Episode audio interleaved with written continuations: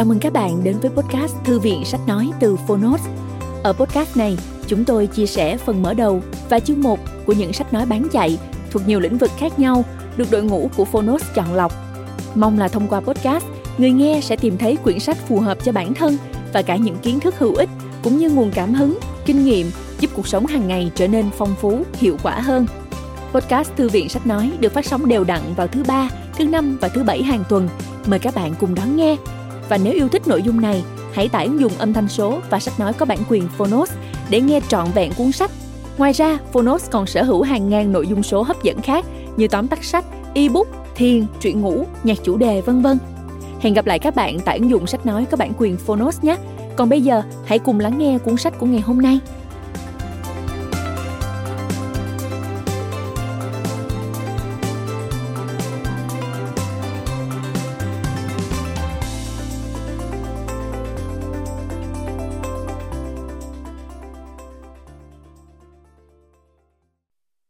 Bạn đang nghe từ Phonos.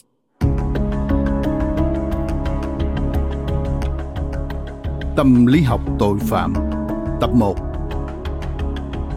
Tác giả, Stanton e. Isaminau Người dịch, Huy Nguyễn. Độc quyền tại Phonos. 1980 Books.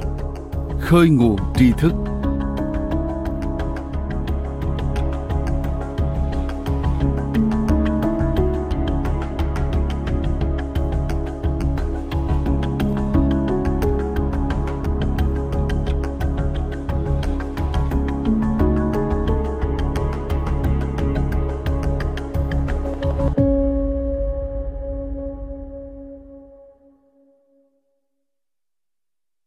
Lưu ý, dành cho người trên 18 tuổi, nội dung sách có đề cập đến những vấn đề nhạy cảm, thính giả nên cân nhắc trước khi nghe. Lời giới thiệu. Hai năm sau khi ra trường, thời điểm tôi mới 28 tuổi, trong suốt tháng 1 năm 1971, tôi cùng với tiến sĩ Samuel Yorkson đảm nhận vai trò chuyên gia tâm lý nghiên cứu lâm sàng trong chương trình điều tra hành vi tội phạm tại Bệnh viện St. Elizabeth tại Washington, D.C. Khi ấy, tôi gần như không nhận ra rằng mình đã bắt đầu con đường sự nghiệp mà bản thân sẽ theo đuổi cho đến tận những năm 70 tuổi. Tiến sĩ George khởi động chương trình này năm 1961 và đây vẫn là chương trình điều trị nghiên cứu chuyên sâu về tội phạm dài nhất được thực hiện tại Bắc Mỹ. Khi ông qua đời vào ngày 12 tháng 11 năm 1976, tôi trở thành người kế tục chương trình đột phá này và tiếp tục công việc đánh giá cũng như làm việc với tội phạm từ những tên trộm cắp vặt cho tới những kẻ đam mê giết người. Trong nhiều thập kỷ qua, những hiểu biết thông thường phổ biến về hoạt động phạm tội đã coi kẻ phạm tội là nạn nhân của những tác động mà người đó gần như không hoặc không thể kiểm soát được. Hầu như mọi thứ có thể nghĩ tới đều được xác định là nguyên nhân dẫn đến hành vi phạm tội, bao gồm nghèo đói, sự yếu kém trong việc nuôi dạy con cái, áp lực từ bạn bè, bạo lực trên các phương tiện truyền thông và nhiều loại bệnh khác nhau về tinh thần. Tiến sĩ Jorgensen và tôi cùng chung quan điểm về giả thuyết tiền đề này khi bắt đầu chương trình. Chúng tôi đã dành hàng nghìn giờ đồng hồ để phỏng vấn những tội phạm và những người khác hiểu rõ về tội phạm trong giai đoạn từ năm 1961 đến năm 1978. Chúng tôi nhận ra rằng những cá nhân này không phải do môi trường của họ không may nhào nặng nên và điều này trái ngược với những gì chúng tôi tin tưởng ban đầu không có nguyên nhân phạm tội nào được chấp nhận rộng rãi có thể lý giải phù hợp khi xem xét kỹ lưỡng ngoài ra những người phạm tội chúng tôi làm việc cùng đã khai thác việc tìm kiếm nguyên nhân của chúng tôi để đưa ra nhiều lời bào chữa hơn cho tội ác của mình khi đề cập đến hoạt động điều trị tâm thần trong nhiều tháng một người đàn ông nói với tiến sĩ George Carson trong một khoảnh khắc trải lòng hiếm hoi.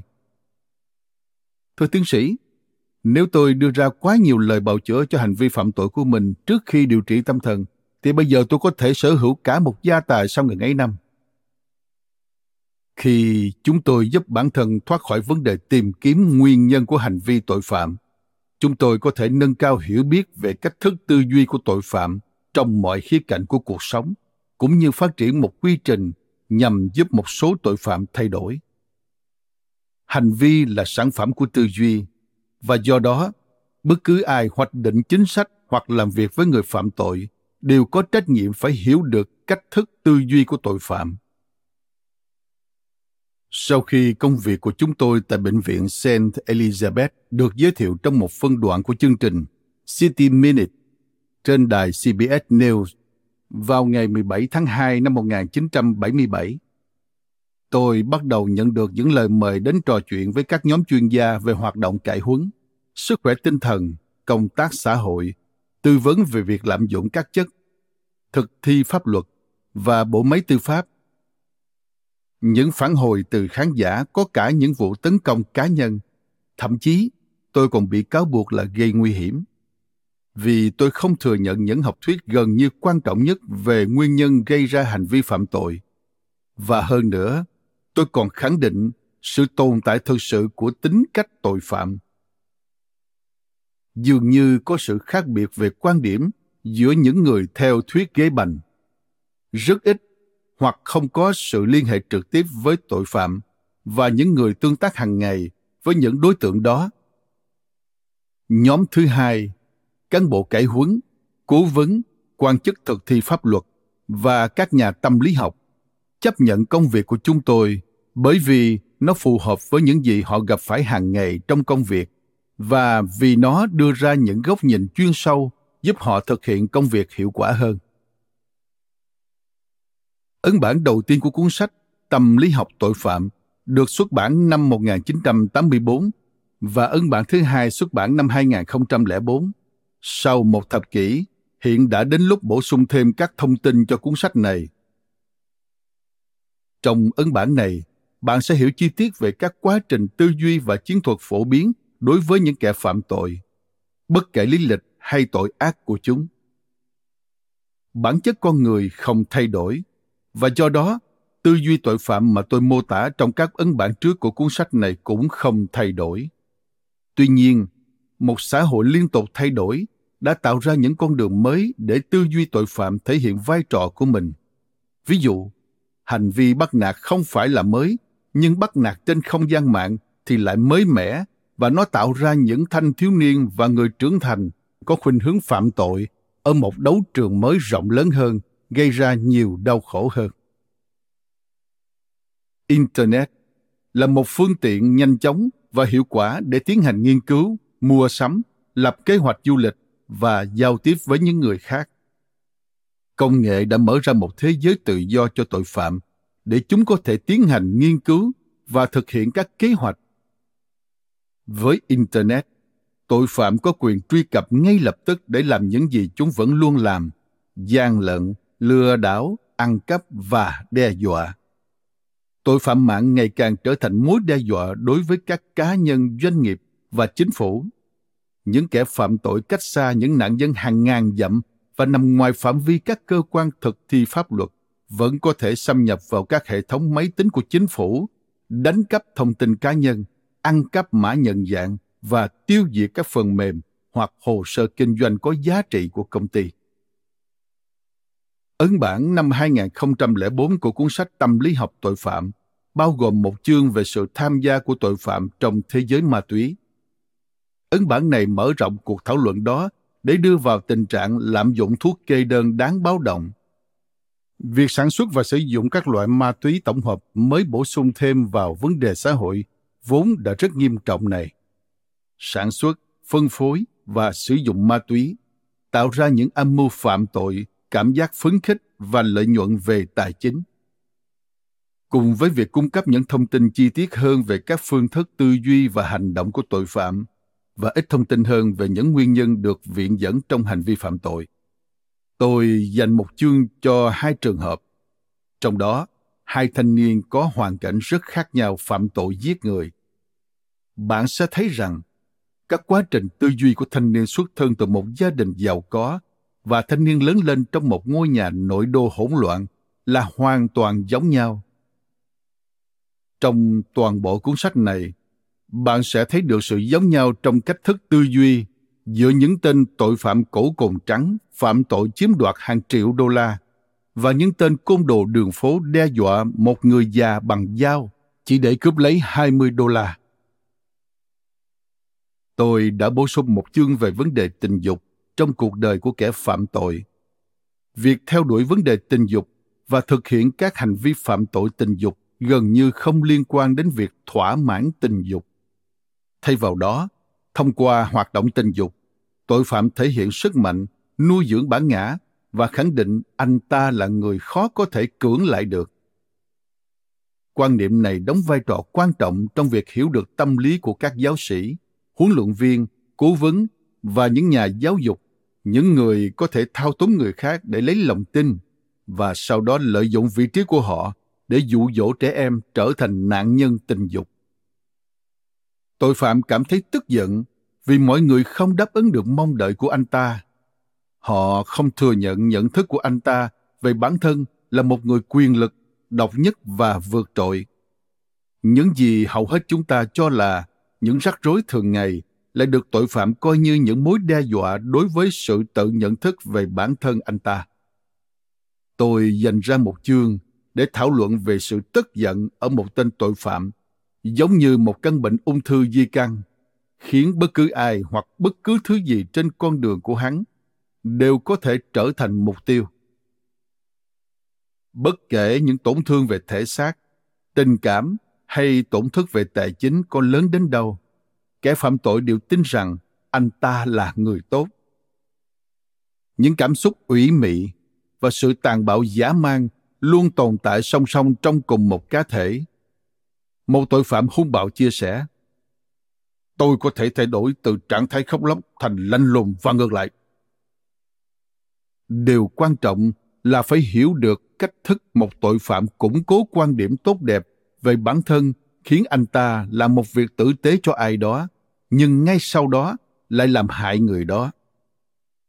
Quan điểm của tội phạm cho rằng bản thân là một người tử tế gây ra một rào cản lớn để thay đổi các chuyên gia sức khỏe tinh thần đã tổng hợp các thông tin nhằm hiểu về thủ phạm của các vụ xả súng hàng loạt và các tội ác kinh hoàng khác.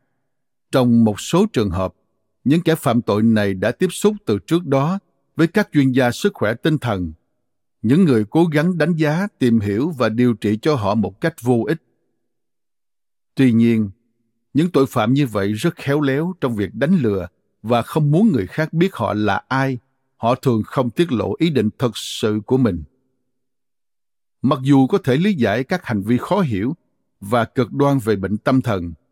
Nhưng các bác sĩ tâm thần và nhà tâm lý học có trình độ thường không nhận ra rằng họ đang đối phó với kiểu tính cách được mô tả trong cuốn sách này. Bạn sẽ hiểu được nguyên nhân tại sao lại dẫn đến như vậy. Khi các chuyên gia không thể xác định động cơ phạm tội, họ có thể kết luận rằng về mặt pháp lý, thủ phạm bị tâm thần không phân biệt được đúng sai hoặc hành động mất kiểm soát. Kể từ sau ấn bản năm 2004 của cuốn sách này, tôi làm việc với tư cách là nhân chứng chuyên môn trong các vụ án với những sự biện hộ khó tin. Điều này xảy ra trong phiên tòa xét xử Lee Boyd Marvel, người ít tuổi hơn trong hai tay súng bắn tỉa khét tiếng tại Washington, D.C. Trái ngược với suy nghĩ của nhiều người, việc tuyên bố trắng án với lý do biện hộ tâm thần rất hiếm gặp và có lý do chính đáng cho điều này. Tôi sẽ thảo luận về một vụ án, trong đó tôi thực sự nhận thấy bị cáo bị tâm thần, một trường hợp rất khác với các trường hợp tâm thần khác mà tôi tham gia. Cũng có nhiều người cho rằng những người dường như có trách nhiệm và năng lực đánh giá thường bị hoàn cảnh áp lực đẩy họ đến mức xa lưới và phạm phải tội hoàn toàn khác biệt. Tôi chưa bao giờ thấy sự chính xác từ lời giải thích này và bạn sẽ hiểu tại sao.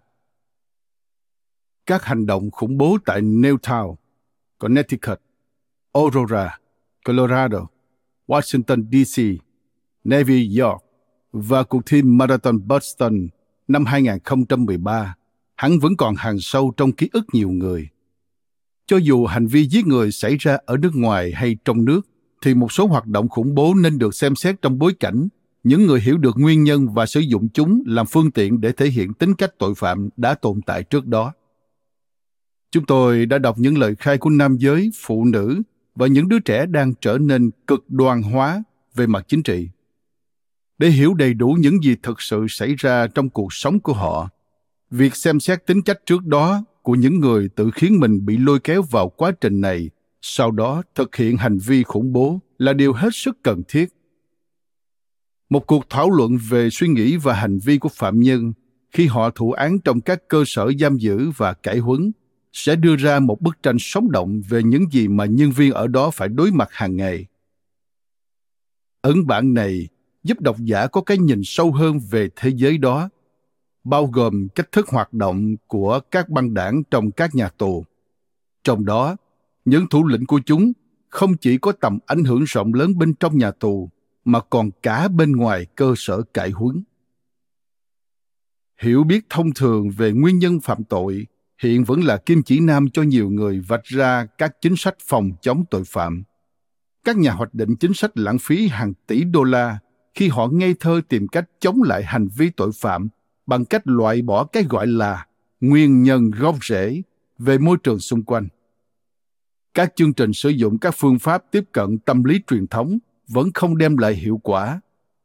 Ví dụ, các chương trình kiểm soát cơn giận được sử dụng rộng rãi nhằm giúp người phạm tội thay đổi.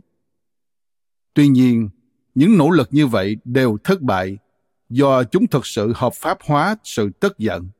Tôi sẽ đề xuất một cách tiếp cận thay thế. Không hề ngạc nhiên khi cuộc tranh luận về những nỗ lực giúp người phạm tội thay đổi vẫn tiếp tục căng thẳng ở Mỹ. Nhiều cơ sở đã áp dụng các khía cạnh của phương pháp mà tiến sĩ Jorgensen và tôi đưa ra cách đây nhiều thập kỷ tại Bệnh viện St. Elizabeth. Quá trình này đòi hỏi phải giúp người phạm tội xác định sai sót trong suy nghĩ của họ, giải quyết những hậu quả nghiêm trọng do suy nghĩ đó gây ra. Sau đó học hỏi và thực hiện các khái niệm mang tính sửa đổi. Với những hạn chế về ngân sách ngày càng tăng, các nguồn lực dành cho các chương trình nhằm thay đổi trong các cơ sở cải huấn tại Mỹ càng trở nên hết sức eo hẹp. Tuy nhiên, một sự thật là hầu hết đàn ông, phụ nữ và trẻ em bị giam giữ hiện nay, trong đó một số ít ngoại lệ là những người đang thi hành án chung thân không được ân xá hoặc tử hình sẽ được thả ra đường phố Mỹ ở một thời điểm nào đó. Mặc dù một số nhỏ có thể tự thay đổi sau khi ngồi tù, nhưng hầu hết sẽ không thay đổi. Trong đó, nhiều người sẽ bị bắt giam trở lại. Khi tìm hiểu thêm về tư duy tội phạm, chúng ta sẽ hiểu rõ hơn về họ và có thể giúp một số người phạm tội thay đổi để có một cuộc sống có ích và có trách nhiệm.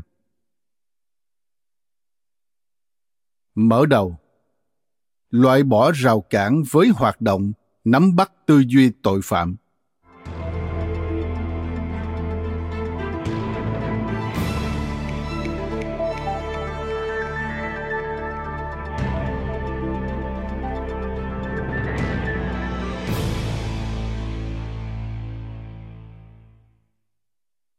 Mục đích chính của cuốn sách này là nhằm giúp bạn hiểu được tư duy tội phạm.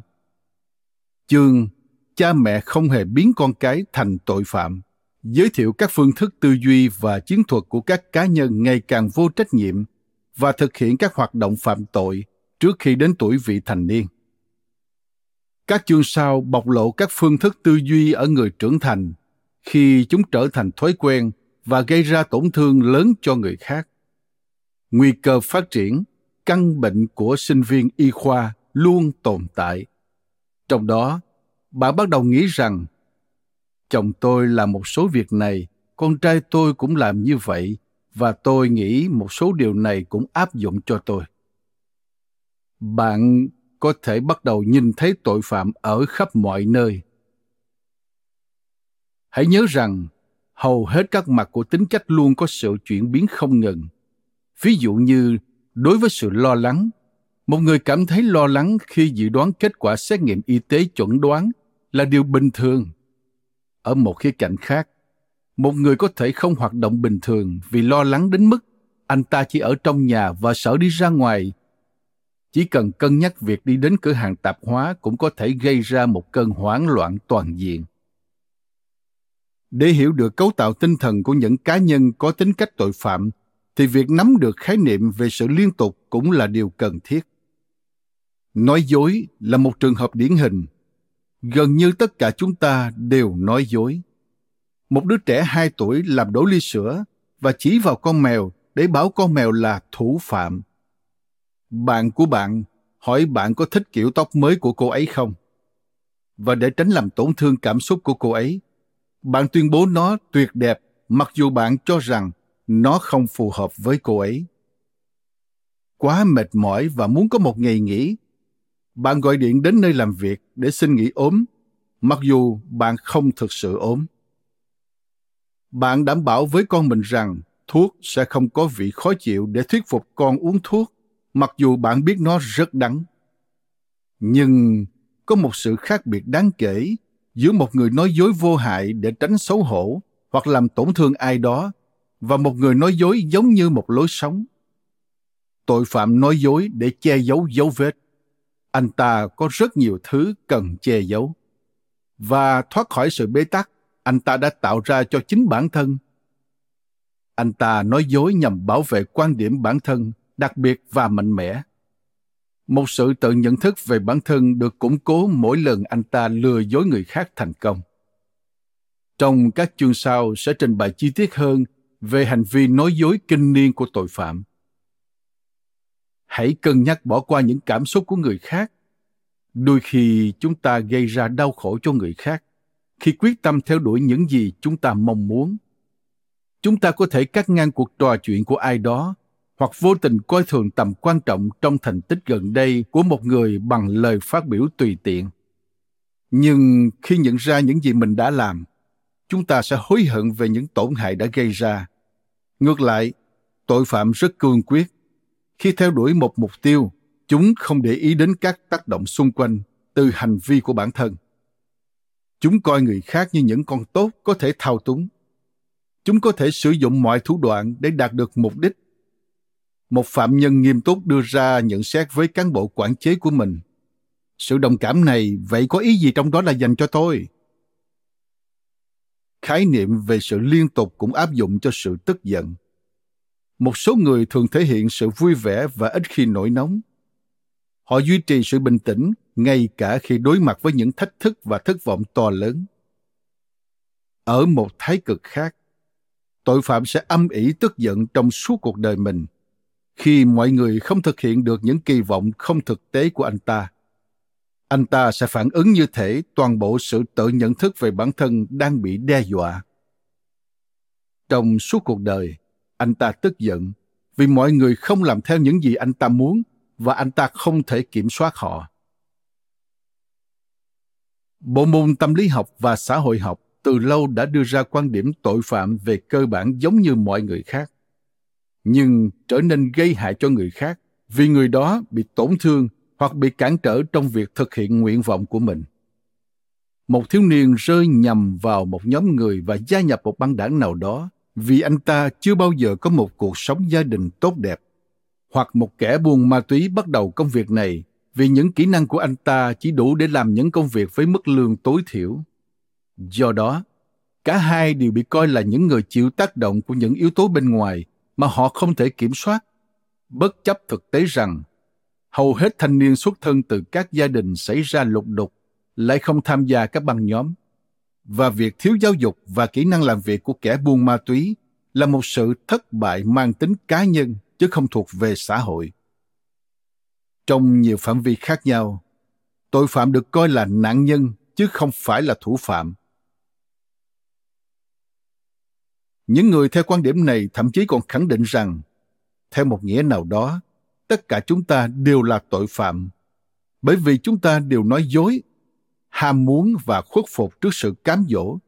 Nhưng thật vô lý, nếu đánh đồng lời nói dối nhỏ nhặt hiếm hoi của người có trách nhiệm với hàng tá những lời nói dối của tội phạm, một điều cũng vô lý không kém là đánh đồng việc đứa trẻ ăn cắp một món đồ chơi nhỏ với việc kẻ phạm tội ăn cắp mọi thứ mà không được làm sáng tỏ.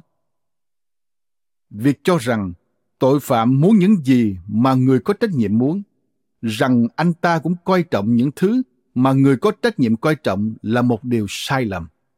Cả hai đều có thể mong muốn sự giàu có, nhưng chỉ có một người làm việc kiên trì và trung thực để đạt được nó. Tội phạm tin rằng anh ta có quyền sở hữu nó bằng mọi cách, không quan tâm đến việc ai bị tổn thương, và sau đó anh ta muốn sở hữu nhiều hơn nữa cả hai đều có thể mong muốn một cuộc sống gia đình. Nhưng người có trách nhiệm biết cho đi và nhận lại, biết thể hiện sự chú đáo và quan tâm mà điều đó đòi hỏi. Trong khi đó, tội phạm thường nói lời đãi bôi trước những công việc nặng nhọc, sự liêm chính và trách nhiệm. Nhưng hành động lại chứng tỏ điều ngược lại với những quan niệm này. Khi thảo luận về các phương thức tư duy và chiến thuật của tội phạm cần phải tránh phân chia mọi người thành thiện hay ác một cách đơn giản trong một cuộc phỏng vấn công khai đăng trên tạp chí Playboy số tháng 11 năm 1976, cựu Tổng thống Jimmy Carter đã tuyên bố Tôi cố gắng không phạm tội có chủ ý. Tôi đã ngoại tình tư tưởng nhiều lần. Giống như Tổng thống Carter, chúng ta thường có suy nghĩ rằng nếu hành động, điều đó sẽ gây tổn hại cho người khác hoặc chính chúng ta. Những suy nghĩ tội lỗi, thuật ngữ của Tổng thống Carter, sẽ lướt qua tâm trí và chúng ta sẽ dễ dàng và nhanh chóng gạt chúng sang một bên. Chúng biến mất và không tái diễn nữa. Nhưng chúng ta có thể phải đấu tranh với những suy nghĩ khác bởi vì chúng ta lặp đi lặp lại. Tuy nhiên, gần như chắc chắn là chúng ta không nuôi dưỡng những ý nghĩ phạm các tội nghiêm trọng như cướp của, gây hỏa hoạn, hiếp dâm hoặc giết người. Tội phạm thường phản ứng với những thất bại và nỗi thất vọng hàng ngày theo những cách khác hẳn với những người bình thường. Một người lái xe ô tô cắt ngang qua đầu xe chúng tôi trên đường cao tốc. Hầu hết mọi người đều bỏ qua và tiếp tục hành trình của mình. Tuy nhiên, người có tư duy tội phạm có thể truy đuổi người lái xe vi phạm, biến mâu thuẫn đó trở thành cơn thịnh nộ dữ dội trên đường.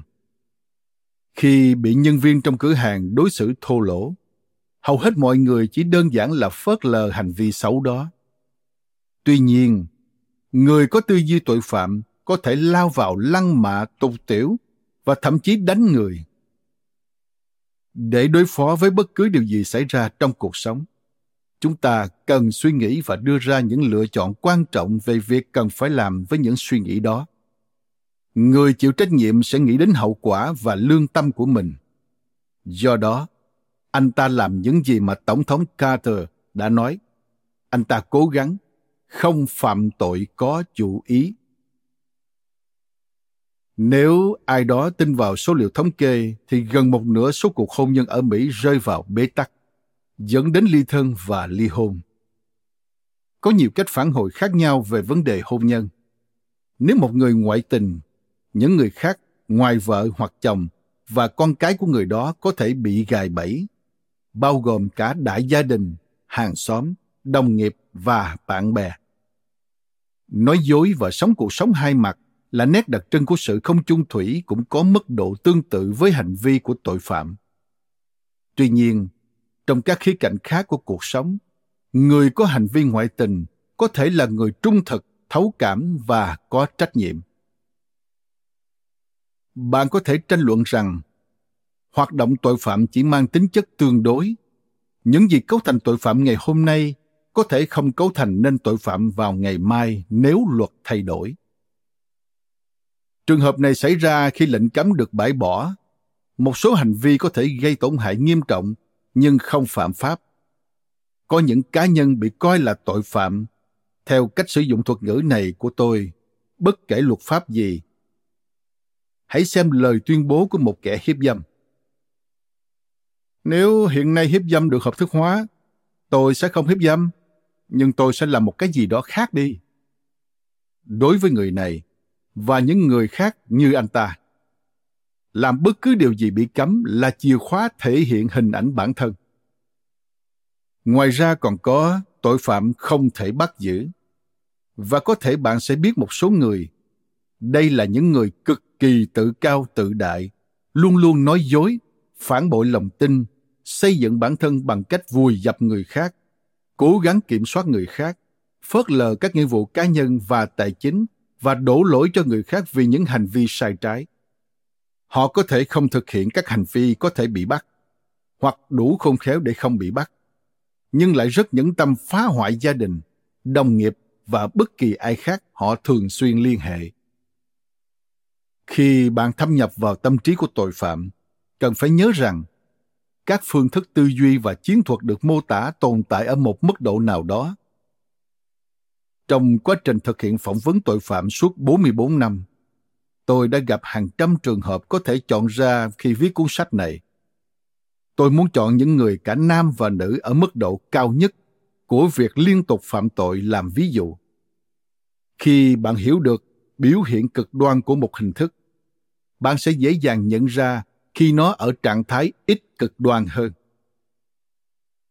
Nếu một người đàn ông, phụ nữ hoặc trẻ em thể hiện sự cực đoan ở mọi đặc điểm mà tôi mô tả, tự cao, tự đại, kiểm soát, không trung thực, vô trách nhiệm và nhẫn tâm, thì tổng thể sẽ ở mức độ lớn hơn so với tầng khía cạnh gộp lại. Kết quả là một người có cái nhìn hoàn toàn khác về bản thân và thế giới so với một người sống có trách nhiệm nói cách khác cá nhân đó có tính cách tội phạm nói thêm trong cuốn sách này mặc dù cả tội phạm nam và nữ đều có phương thức tư duy và chiến thuật giống nhau, nhưng đại từ anh ta sẽ được áp dụng cho cả hai. Chương 1 Thất bại trong xác định nguyên nhân dẫn đến tội phạm.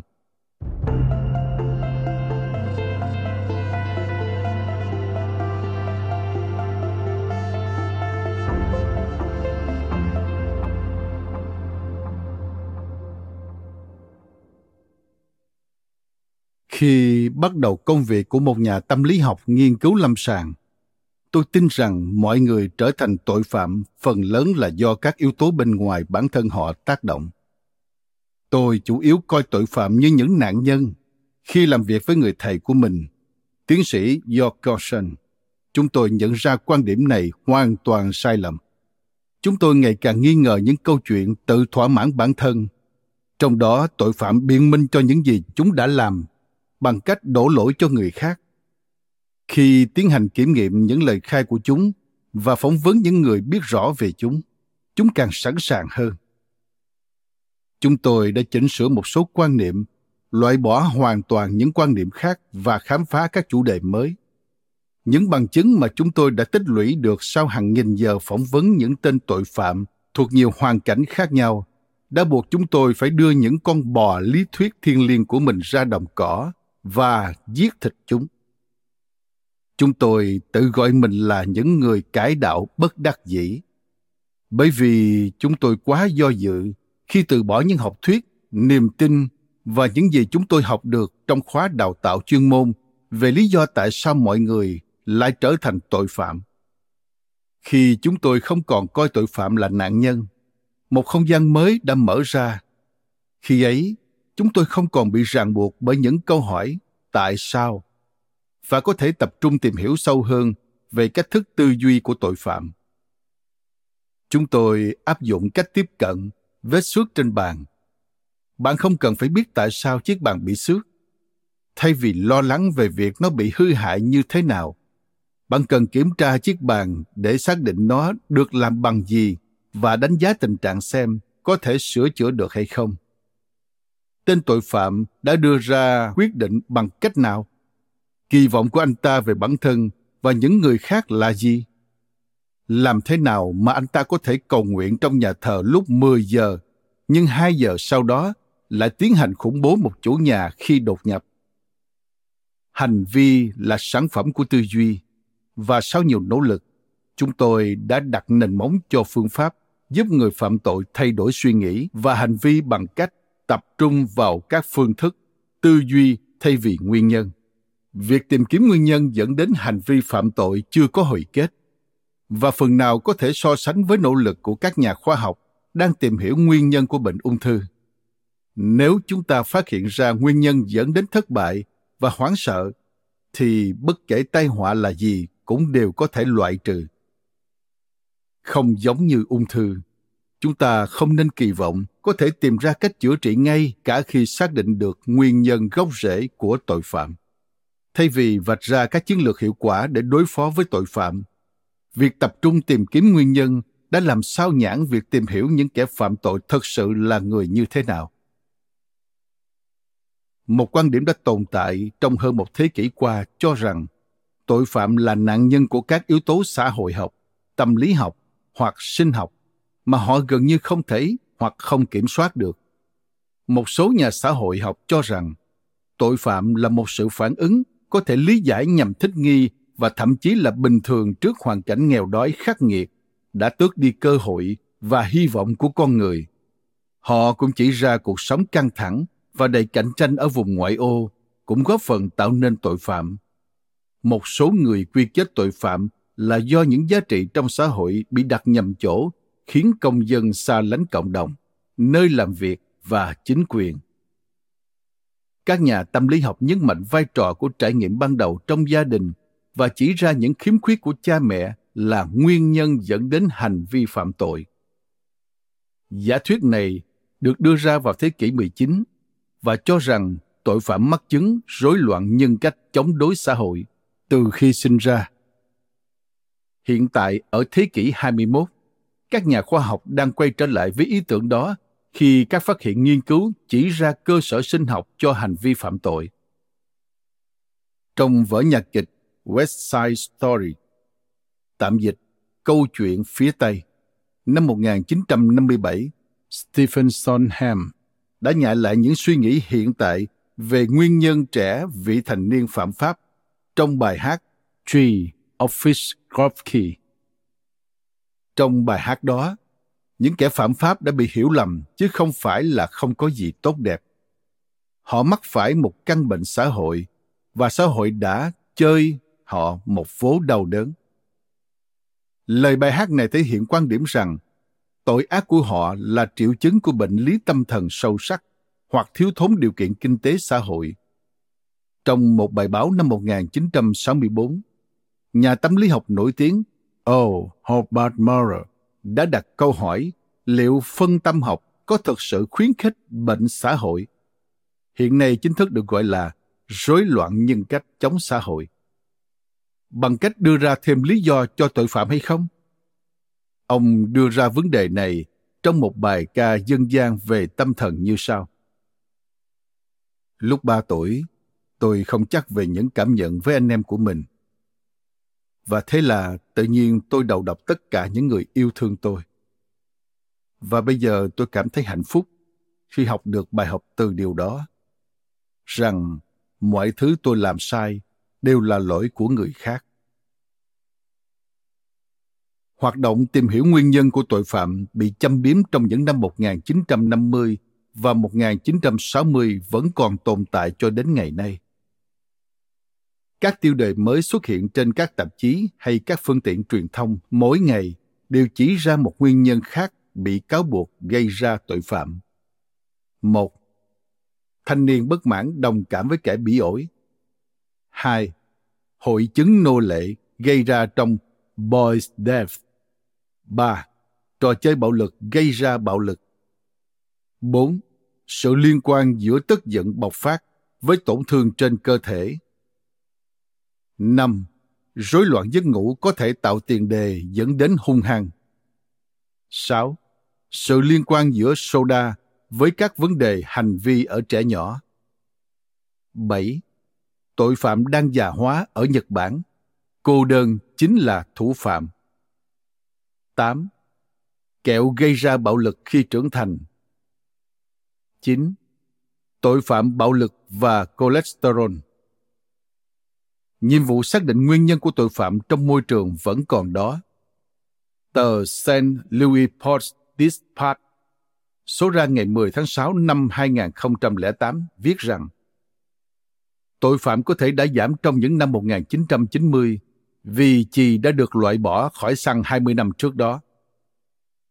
Trên tờ USA Today, một bài báo số ra ngày 17 tháng 7 năm 2009 có tiêu đề 10 tên em bé xấu nhất và một bài báo trên Science News ngày 2 tháng 8 năm 2013 đã trích dẫn những thay đổi trong biến đổi khí hậu có liên quan chặt chẽ đến các hành vi bạo lực trên toàn cầu. Mặc dù có vô số khía cạnh thuộc về môi trường được xác định khiến con người có hành vi phạm tội, nhưng một trong những khía cạnh tiếp tục thu hút sự chú ý của công chúng là mối liên hệ được viện dẫn giữa sự tiếp xúc với bạo lực trong giải trí và hành vi bạo lực.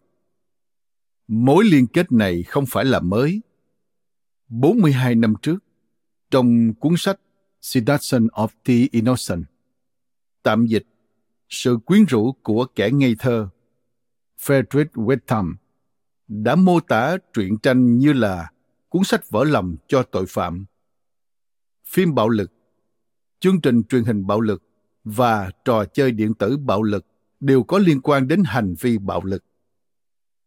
Các nhà phê bình truyền thông đã đề nghị chỉnh sửa nội dung tờ báo để tránh tạo động lực cho việc thực hiện hành vi bắt chước những vụ giết người. Hàng triệu người xem hành động bạo lực trong các bộ phim và chương trình truyền hình. Trong hơn 50 năm qua, khán giả yêu thích những bộ phim về James Bond đã bảo hòa với bạo lực. Hàng triệu trẻ em và người lớn chơi những trò chơi điện tử bạo lực. Những người có trách nhiệm không bị biến thành kẻ giết người bởi vì những gì họ xem hoặc chơi chỉ nhằm giải trí. Số liệu thống kê chỉ ra rằng, tội phạm bạo lực ở thanh thiếu niên đã giảm khi doanh số trò chơi điện tử tăng vọt. Tạp chí Harvard Mental Health Letter vào tháng 10 năm 2010 trích dẫn nghiên cứu chỉ ra rằng việc sử dụng các trò chơi điện tử bạo lực có thể là một phần của sự phát triển bình thường, đặc biệt là ở các bé trai, và cũng là một cách giải trí hợp pháp. Và khi Tòa án tối cao ra phán quyết vào tháng 6 năm 2011 rằng các trò chơi điện tử cần có sự bảo vệ của quyền tự do ngôn luận. Tòa cũng lưu ý, nghiên cứu tâm lý về trò chơi điện tử bạo lực vẫn có những thiếu sót về phương pháp luận. Bắt chước hành vi phạm tội đã thực sự xảy ra ngày 25 tháng 1 năm 2014. Một người đàn ông đã giết hai người và làm bị thương một người khác tại trung tâm mua sắm ở Columbia, Maryland. Tờ Baltimore Sun đưa tin trận giết chóc được lấy cảm hứng từ vụ xả súng ở trường trung học Columbine năm 1999 ở Colorado. Kẻ xả súng đã chờ đến chính xác thời điểm diễn ra vụ thảm sát ở Columbine để nổ súng. Hắn ta bắt chước một trong những kẻ giết người ở Columbine, đặt súng vào miệng và bóp cò. Vụ xả súng khét tiếng ở Colorado vẫn còn lưu lại trong tâm trí hàng triệu người. Điều này cũng xảy ra với các vụ xả súng hàng loạt sau đó tại rạp chiếu phim ở Aurora, Colorado, tại trường tiểu học Sandy Hook ở Newtown, Connecticut và tại Navy York ở Washington, D.C. Hàng triệu người biết về những sự kiện khủng khiếp này thông qua các phương tiện truyền thông sẽ không bao giờ nghĩ đến việc bắt chước những tội ác như vậy. Điều quan trọng không phải là những gì trên phim ảnh hay màn hình TV, trên báo chí hay trong trò chơi điện tử, mà là cấu tạo tâm lý của những người xem các chương trình truyền hình, xem phim hoặc chơi các trò chơi đó. Trong giới khoa học, các cuộc thảo luận về nguyên nhân của tội phạm ngày càng phức tạp hơn. Trong đó hiếm có một yếu tố cụ thể nào được coi là nguyên nhân của tội phạm. Thay vào đó, các nhà khoa học xã hội đưa mọi thứ vào thành một mớ hỗn độn và đề cập đến các yếu tố nguy cơ và tội phạm như là một hiện tượng xã hội tâm lý sinh học. Tại sao lại có sự tập trung liên tục vào nguyên nhân của tội phạm? Kevin Dowling, nhà điều tra tội phạm và thành viên của cơ quan mật vụ Hoa Kỳ, đưa ra bình luận về quan điểm thiếu độ tin cậy khi cho rằng các chu kỳ của mặt trăng gây ra tác động có thể định lượng được đối với tỷ lệ bạo lực gia đình. Ông giải thích rằng Quan niệm như vậy xuất phát từ nhu cầu sâu xa của con người, cần phải tìm kiếm các phương thức có thể nhận biết được trong trải nghiệm của chúng ta và kiểm soát mọi thứ trong một thế giới hỗn loạn khác. Nói cách khác, nếu nghĩ rằng bản thân biết nguyên nhân của những rắc rối, chúng ta sẽ cảm thấy tốt hơn ngay cả khi chúng ta không thể tác động nhiều đến nó. Không có yếu tố đơn lẻ hoặc bộ điều kiện nào giải thích đầy đủ nguyên nhân của hành vi phạm tội. Trong cuốn sách về hành vi phạm pháp ở lứa tuổi vị thành niên, nhà xã hội học Robert Morrison Mickever tuyên bố việc hỏi tại sao hành vi phạm pháp lại xảy ra cũng giống như hỏi tại sao bản chất con người là như vậy. Câu nói này được đưa ra năm 1966 và được áp dụng nhiều ngày nay. Mặc dù lĩnh vực tội phạm thần kinh đang nổi lên có thể làm sáng tỏ nguồn gốc của tội phạm. Nhưng có lẽ chúng ta vẫn chưa thể giải thích đầy đủ về nguyên nhân như những thập kỷ trước. Môi trường không gây ra tội phạm.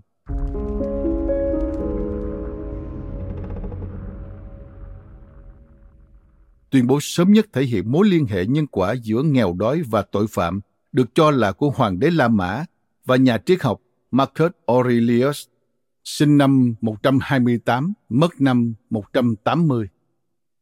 Khi cho rằng nghèo đói là mẹ đẻ của tội ác, gần nửa thế kỷ đã trôi qua kể từ khi cựu Bộ trưởng Tư pháp Mỹ Ramsey Clark tuyên bố nghèo đói là nguồn gốc của tội ác. Trong lời nhận xét đưa ra ngày 18 tháng 9 năm 1968 trước Ủy ban Quốc gia về Nguyên nhân và Phòng chống bạo lực, ông Clark đã mở rộng danh sách các nguyên nhân gây ra tội phạm với lý do có mối liên hệ rõ ràng giữa tội phạm và nghèo đói, bệnh tật, nhà ở nghèo nàn, thiếu cơ hội, phân biệt đối xử, bất bình đẳng và sự tuyệt vọng. Ông khẳng định, nước Mỹ cần phải được khuyến khích để hiểu về bản chất và nguyên nhân của tội phạm và mạnh dạn giải quyết chúng. Tiếp sau đó là hàng loạt các chương trình của chính phủ giúp nâng cao cơ hội cho những người phải chịu đựng những điều kiện tồi tệ mà ông Clark mô tả. Chắc chắn nhiều người đã được hưởng lợi từ những nỗ lực đó và cải thiện đáng kể cuộc sống. Tuy nhiên, tội phạm vẫn là một vấn đề nan giải trong xã hội và quan niệm nghèo đói gây ra tội ác vẫn còn đó. Tội phạm không giới hạn ở một nhóm kinh tế dân tộc, chủng tộc hoặc bất kỳ nhóm nhân khẩu học cụ thể nào. Hầu hết những người nghèo không phải là tội phạm, trong khi nhiều người giàu có lại như vậy. Theo thống kê của Bộ Tư pháp, từ năm 2010, hành vi trộm cắp của sinh viên xuất thân từ các hộ gia đình có thu nhập từ 75.000 đô la trở lên, gấp gần 3 lần tỷ lệ trộm cắp của sinh viên ở các hộ gia đình có thu nhập dưới 15.000 đô la. Cái gọi là tội phạm cổ cồn trắng không phải là mới. Chúng bắt đầu nhận được sự chú ý rộng rãi của giới truyền thông vào cuối thế kỷ 20 và tiếp tục cho đến ngày nay. Mặc dù các vụ án giật gân nhận được sự quan tâm nhiều nhất, nhưng xã hội của chúng ta từ lâu đã có những kẻ tham ô và lừa đảo, luôn săn đuổi những công dân dễ bị tổn thương, bao gồm cả gia đình của họ. Họ hành xử như vậy không phải vì họ nghèo hoặc thiếu cơ hội, mà vì tin rằng họ là độc nhất và có thể bỏ qua các quy tắc áp dụng cho người khác. Tuy nhiên, quan niệm thông thường coi nghèo đói như một nguyên nhân gây ra tội phạm đã tồn tại trong những năm 1950, 1960, 1970, 1980 và hiện vẫn còn đó.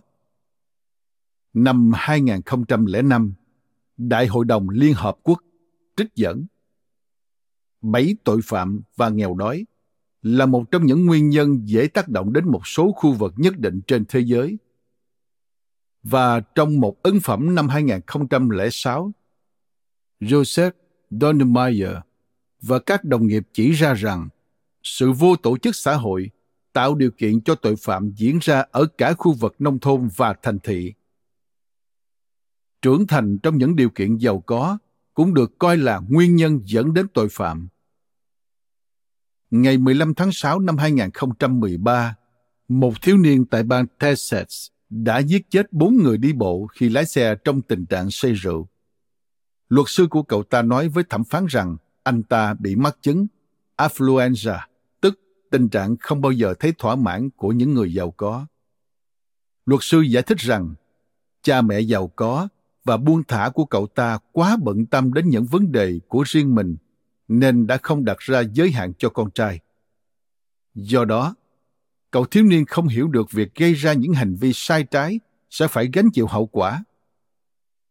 Tất nhiên, affluenza không được coi là chẩn đoán tâm lý hợp pháp và đã bị phản đối kịch liệt ở nhiều khu vực như là một triệu chứng tâm lý vô nghĩa.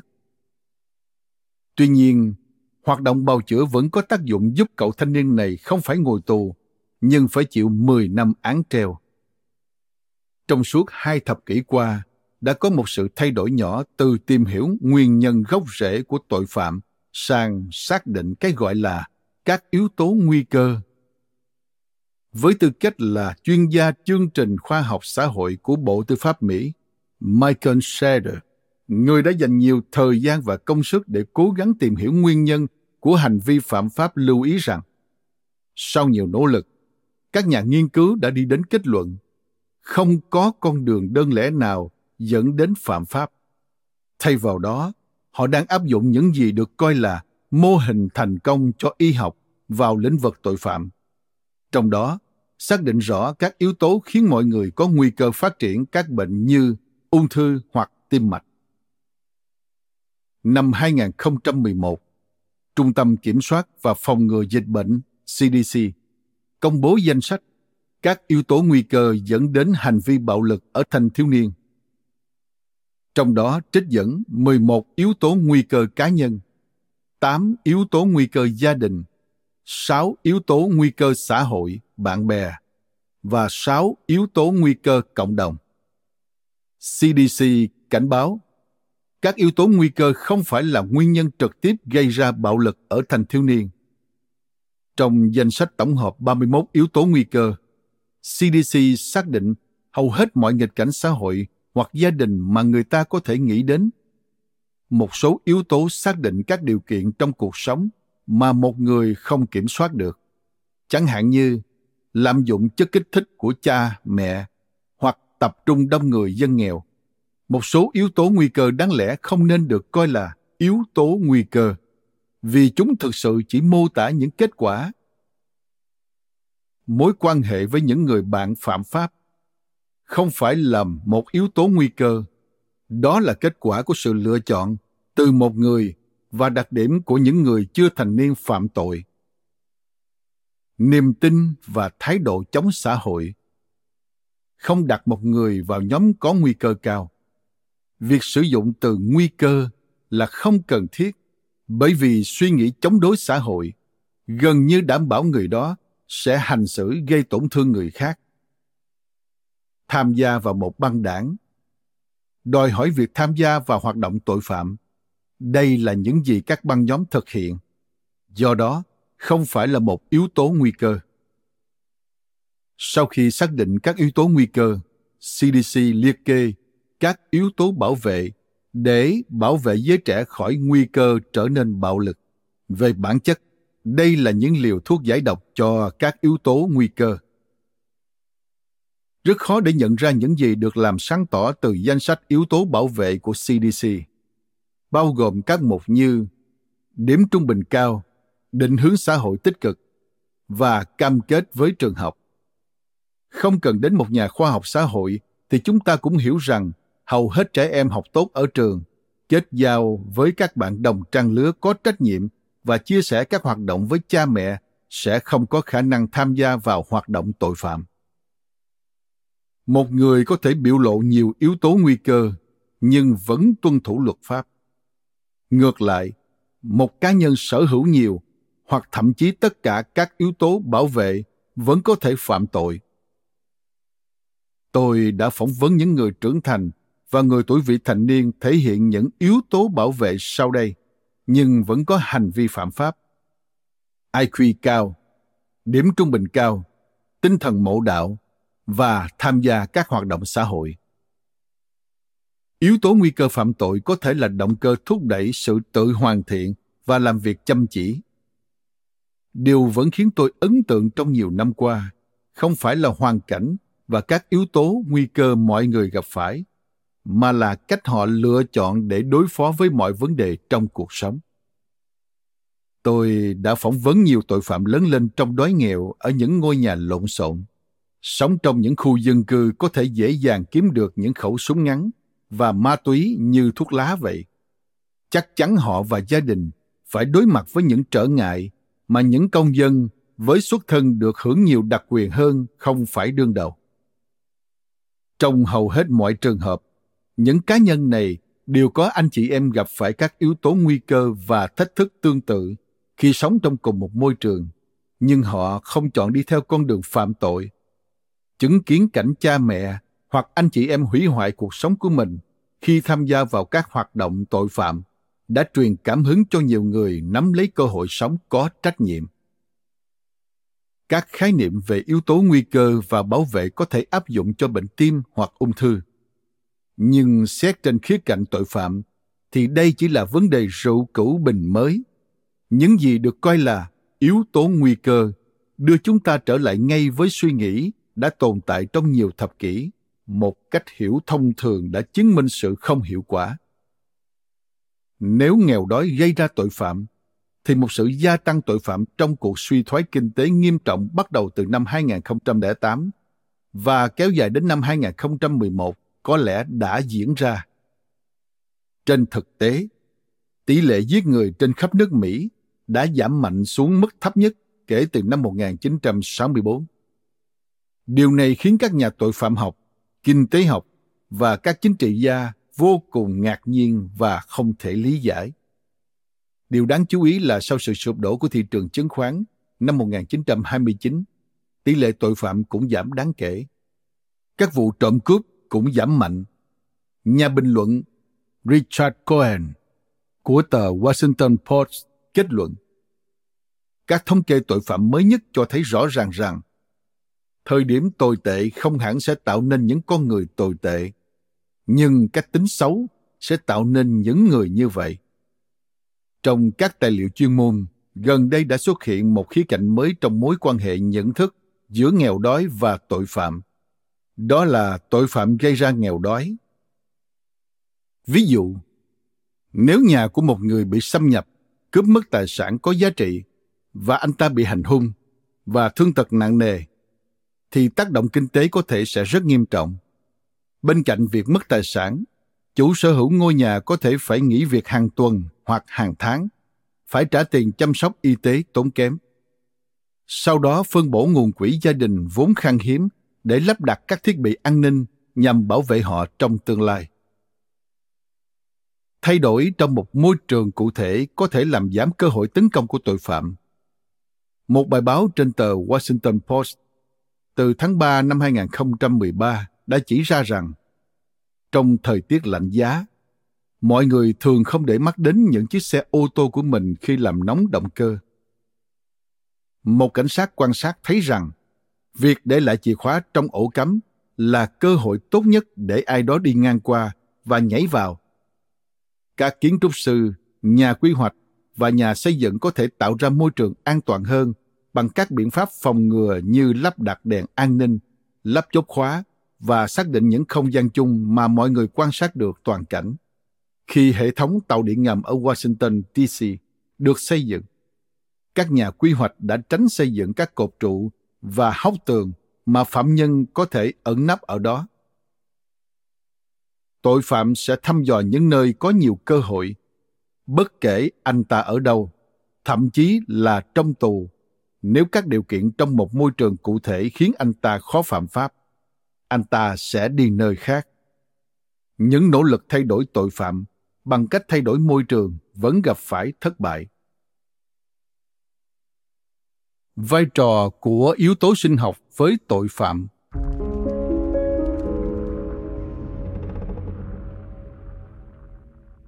Vào cuối thế kỷ 19, Cesar Lombroso, một bác sĩ người Ý, tuyên bố rằng một số cá nhân sinh ra đã là tội phạm, là sản phẩm của các yếu tố di truyền không thể thay đổi. Ông coi tội phạm là những kẻ dị thường về mặt sinh học, những kẻ mang rợ trong một thế giới văn minh. Tội phạm phải chịu đựng sự khiếm khuyết về mặt thể tạng. Năm 1924, Richard Love, 18 tuổi, và Nathan Leopold, 19 tuổi, đã sát hại Bobby Prince, mới chỉ 14 tuổi ở Chicago. Tội ác này hội tụ mọi đặc điểm của một vụ giết người kinh hoàng, điên rồ. Khi tranh luận tại phiên tòa xét xử để giúp những thanh niên trẻ tuổi này thoát án tử hình, luật sư Clarence Darrow đã mô tả tội ác của họ là hành động của những bộ não chưa trưởng thành và bệnh hoạn. Năm 1961, nhà tâm thần học George Thompson tuyên bố lịch sử của những kẻ rối loạn nhân cách thể hiện các căn bệnh liên quan đến não bộ trong 75% các vụ án. Năm 1972, Clarence Jeffrey, một giáo sư xã hội học, dự đoán rằng những thập kỷ tới sẽ chứng kiến một cuộc cách mạng lớn trong lĩnh vực tội phạm học khi các khía cạnh sinh học của hành vi được tìm hiểu rõ hơn. Trong nhiều thập kỷ qua việc điều tra xem các yếu tố sinh học đóng vai trò gì trong hành vi phạm tội hay không thậm chí còn không được xem là phù hợp về mặt chính trị. Điều này là do e ngại rằng việc xác định các gen tội phạm sẽ dẫn đến việc tạo giống có chọn lọc và kỹ thuật di truyền, một hình thức giống với thuyết ưu sinh trước đó của Đức Quốc xã. Giờ đây, dự đoán năm 1972 của Jeffrey đã thành hiện thực khi lĩnh vực mới, tội phạm thần kinh đang nổi lên. Tiến sĩ Adrian Dren có lẽ là người phát ngôn hàng đầu trong lĩnh vực tội phạm thần kinh, tuyên bố trong cuốn sách The Anatomy of Violence, tạm dịch phân tích nguồn cơn bạo lực, rằng tội phạm thực sự có bộ não khác thường, bộ não khác biệt về mặt vật lý so với phần còn lại của chúng ta. Trong khi quan sát thấy rằng tổn thương đối với vùng vỏ não trước trán có thể trực tiếp dẫn đến hành vi chống đối xã hội và gây hứng. Tiến sĩ Ren thừa nhận tổn thương vùng trước trán không phải lúc nào cũng tạo ra hành vi chống đối xã hội. Tiến sĩ Ren cũng xác định nhịp tim thấp là một dấu hiệu sinh học để chẩn đoán chứng rối loạn hành vi. Sau đó, ông lưu ý, tất nhiên, không phải tất cả mọi người có nhịp tim thấp đều trở thành kẻ phạm tội bạo lực. Tiến sĩ Ren kêu gọi các nhà khoa học xã hội thay đổi niềm tin lâu đời của họ và chấp nhận những phân tích chi tiết về sự bạo lực. Ông khẳng định tập trung vào các yếu tố sinh học là cực kỳ quan trọng đối với việc triển khai chính sách công và hoạt động điều trị sẽ nhanh chóng và hiệu quả hơn so với việc khắc phục các yếu tố xã hội phức tạp góp phần vào hành vi phạm tội các nhà khoa học và những người hành nghề y khác cho rằng khoa học thần kinh hứa hẹn nhiều hơn những gì nó mang lại trong cuốn sách Brainwash, The Seductive Appeal of Mindless Neuroscience.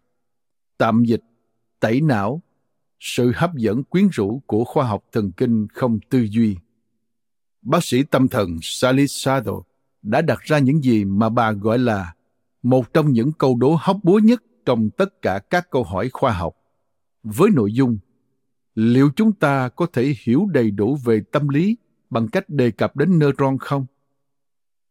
Tiến sĩ Sado nhận xét, các hoạt động tinh thần không sắp xếp gọn gàng thành các vùng não riêng biệt, đồng thời đưa ra lời cảnh báo khi đề cập đến mối quan hệ giữa não và hành vi rằng có rất nhiều mức độ ảnh hưởng đến hành vi của con người ngoài bộ não. Trọng tâm của khoa học thần kinh mới là tìm hiểu cách thức não bộ định hình tư duy. Tuy nhiên, điều ngược lại cũng đúng tư duy định hình nên não bộ. Theo David Deit, giáo sư tại Đại học California, San Diego, những thay đổi trong não có thể đảo ngược. Nếu một người nghiện ma túy ngừng sử dụng ma túy, điều này sẽ ảnh hưởng lớn đến não bộ của anh ta. Liên quan đến nghiên cứu về não bộ và tư duy, Adam Gopnik viết trên tờ The New York vào tháng 9 năm 2013 rằng bài học về neutron là những suy nghĩ sẽ thay đổi não bộ ở mức độ tương đương như chiều ngược lại. Các nghiên cứu về con nuôi đã minh chứng về tính di truyền của tội phạm. Nghiên cứu trên phạm vi lớn ở Đan Mạch, báo cáo năm 1984 của Sanoff McNick từ Đại học Nam California là nghiên cứu được trích dẫn nhiều nhất. Tiến sĩ McNick phát hiện ra con nuôi có cha mẹ ruột là tội phạm dễ trở thành tội phạm hơn so với con nuôi có cha mẹ ruột không phải tội phạm. Các nghiên cứu về việc nhận con nuôi sau đó đã xác nhận phát hiện này của ông. Sinh học không nhất thiết phải là vận mệnh. Một người có khuynh hướng sinh học nghiện rượu không phải lúc nào cũng trở thành người nghiện rượu. Có những người bị tổn thương não được cho là gây ra hành vi phạm tội, nhưng không có nghĩa là tất cả họ sẽ trở thành tội phạm. Như tiến sĩ Ren chỉ ra, tính khí và khía cạnh sinh học giống nhau có thể dẫn đến các kết quả cuộc sống khác nhau. Nghiên cứu của nhà tội phạm học thần kinh xứng đáng nhận được sự quan tâm nghiêm túc.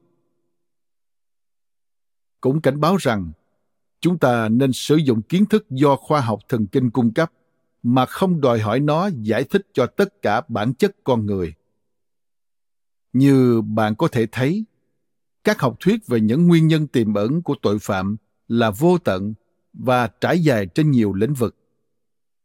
Tiếp theo đó là một chuyến tham quan vào bên trong tâm trí tội phạm. Nếu bạn cố gắng hiểu được tội phạm bằng một tâm hồn cởi mở, có lẽ bạn sẽ không còn xa lầy vào vô số những học thuyết lý giải tại sao mọi người trở thành tội phạm. Thay vào đó, hãy tập trung vào chính bản thân tội phạm cách thức suy nghĩ và cư xử trong cuộc sống hàng ngày của anh ta. Điều này có thể giúp bạn tránh mâu thuẫn với những người như vậy trong các mối quan hệ thân mật hoặc kinh doanh. Nắm rõ cách thức hoạt động của tư duy tội phạm sẽ giúp hoạch định chính sách công và giúp tội phạm thay đổi để trở thành những con người có trách nhiệm. Cảm ơn các bạn đã lắng nghe podcast Thư viện Sách Nói. Podcast này được sản xuất bởi Phonos, ứng dụng sách nói có bản quyền và âm thanh số dành cho người Việt. Hẹn gặp lại ở những tập tiếp theo.